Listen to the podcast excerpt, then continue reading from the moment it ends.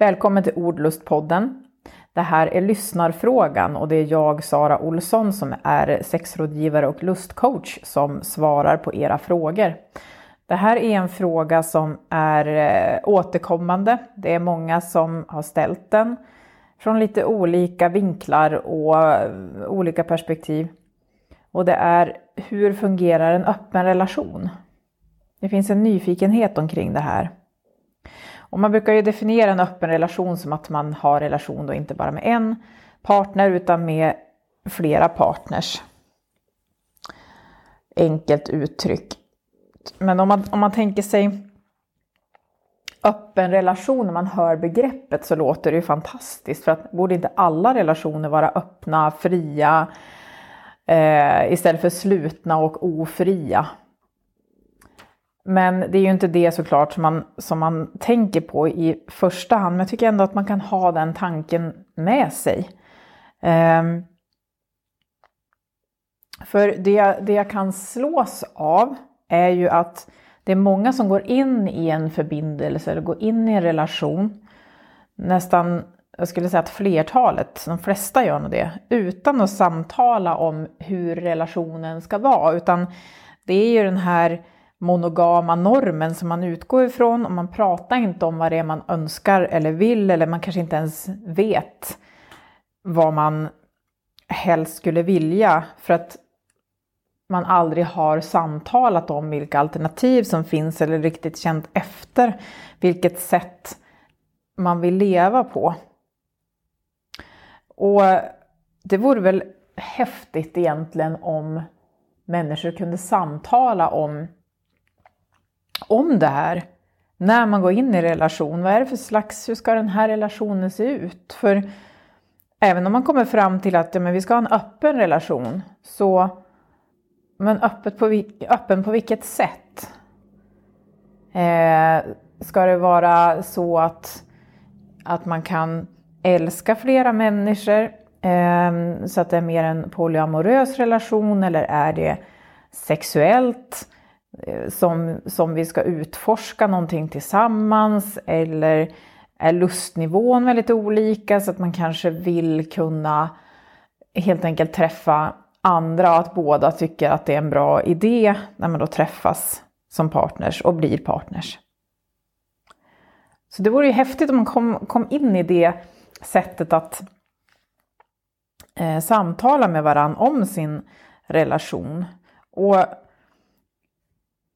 Alltså det finns ju lite vanliga missuppfattningar också när det gäller just öppna relationer. Um, dels där ett öppet förhållande, det håller inte. Men då skulle jag säga att det är många förhållanden som inte håller. Och det är många både öppna och andra förhållanden som håller också. Så det, det, kan man inte säga bara för att man har sett det hända i något fall. För det är så mycket man inte vet om det här också.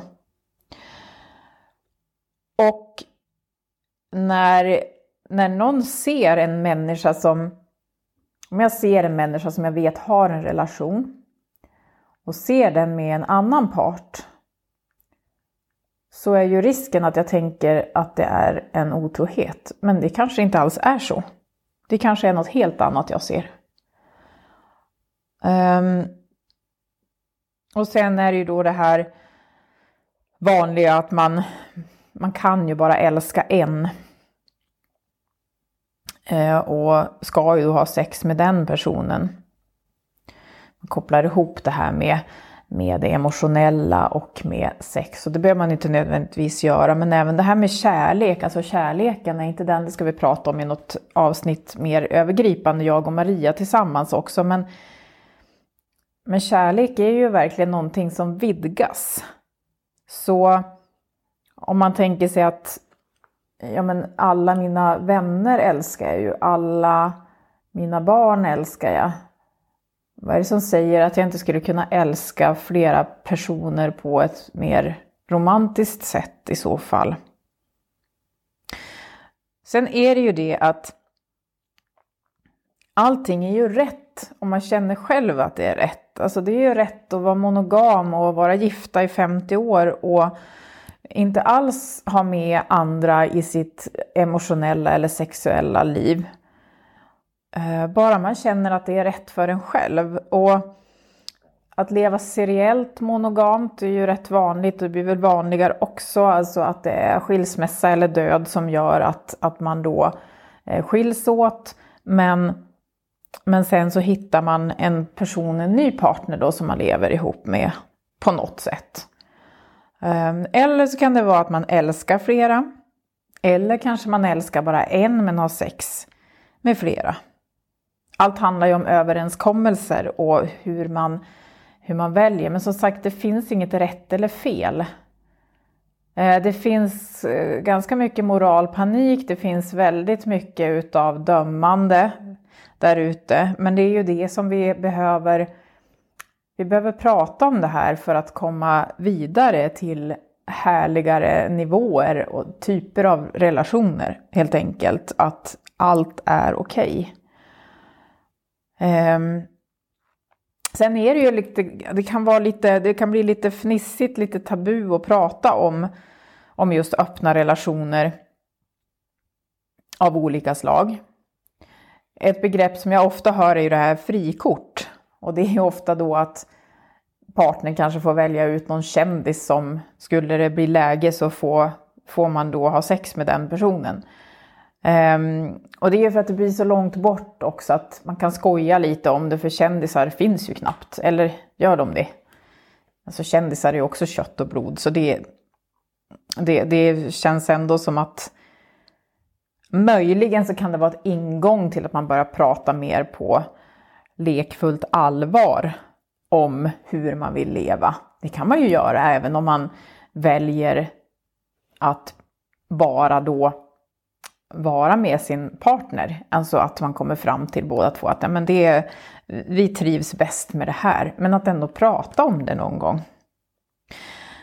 Ett annat sätt att ta upp det hela kan ju vara genom berättelser, alltså noveller som jag tänker på det också som till exempel en lustfylld tågresa som vi har i Ordlust förlag där det är då eh, en man och två kvinnor som möts. Ja, men, som exempel. Om man då visar upp för sin partner eller läser högt eller så och att man pratar om att det här tycker jag är hett. Det kanske inte alltid är någonting man vill göra, det kan vara en fantasi eller också är det någonting man vill göra. Och då kan det vara ett sätt att börja prata om det. För hur man tar upp det kan ju vara lite, lite speciellt eh, såklart. Och tidpunkten, om man tänker så, så är det ju alltså en öppen relation ska man ju skapa utifrån när man har en fungerande relation. Det är ju ingenting som man påbörjar när en relation inte är bra. Då är det nog någonting annat man gör än att ha en öppen relation i så fall. Så att man måste ha en atmosfär, man behöver ha det. Och att man också kan prata om vad det är man tänker på när det gäller det här. Är det för att man har olika lustnivåer? Är det för att man känner att ja, men så här är jag, jag vill vara så här, jag mår bra utav det. Eller vad är det för någonting? Att man vågar prata om det och skapa en varm atmosfär. För det har jag pratat om tidigare också, att det går inte att tänka sig att någon ska känna tillit ifall det inte finns en värme i samtalet. Ehm, att man blir eh, avsnäst eller att det liksom blir en, en eh, fientlig stämning. Då, då får man nog helt enkelt ta om och prata om det en annan gång istället och, och helt enkelt gå in med nyfikenhet istället. Man kan ju också ta hjälp utav lustcoach, sexrådgivare. Ehm, jag kan ju vara med som part i att prata om de här frågorna såklart också. Det kan vara skönt ibland att, att man får den hjälpen, eh, att prata med varann. Och sen är det ju också att jag vill återgå till det här med en öppen relation som, som någonting som, som ett härligt begrepp. Alltså en öppen relation, det låter ju fantastiskt med öppen atmosfär oavsett om det gäller monogami eller om man är polyamorös eller eh, allting däremellan. Man behöver inte ens sätta etiketter på, på allting på så sätt. Men, men just att man hittar den eh, atmosfären och öppenheten och hittar en tillit för att kunna prata med varandra om hur man vill ha det. Jag har två tips på bra konton på Instagram om det här ämnet som jag tycker att du ska följa om du är eh, intresserad av att veta mer om det här lite fortlöpande, få lite både inspiration och eh, även information. Och det är Tanja Suhinina och det är Monogamish Me. Jag kommer att lägga upp det här också i ett inlägg på kontot Samtal om lust som jag då har på Instagram.